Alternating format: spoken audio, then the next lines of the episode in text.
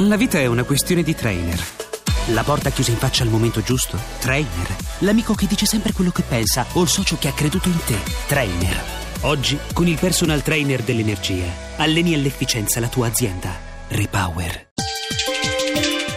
Chiave di lettura Buonasera da Alessandra Rauti, a chiave di lettura Sento doppio, edizioni AUG, libro d'esordio del giornalista Riccardo Marra, una galleria di racconti singolari uniti da due strane parole che danno inizio a ogni capitolo. Ma ascoltiamo Riccardo Marra. È stata una strana folgorazione l'incipit di questo libro. Su internet ho beccato un video dove c'era un operaio che scivolava su una lastra di ghiaccio e il rumore che faceva la sua pala battendo sul ghiaccio replicava perfettamente la chitarra iniziale di una famosa canzone dei Nirvana. Da lì è l'idea, dieci racconti che iniziano con uno stesso suono, un fantomatico tr-tac, una specie di onomatopea, soltanto che ogni volta suonano come qualcosa di diverso, non so, l'attacco di una segreteria telefonica, la zip incastrata di un paio di pantaloni, oppure appunto la pala di un operaio che cade per terra. Quindi il concept è detto fatto, cioè se una pala di un operaio può suonare come una chitarra, ho pensato che qualsiasi cosa nella vita possa suonare come qualsiasi altra cosa. Riccardo, dieci racconti, dieci diciamo personaggi diversi, in realtà sono molti di più. Qual è il carattere?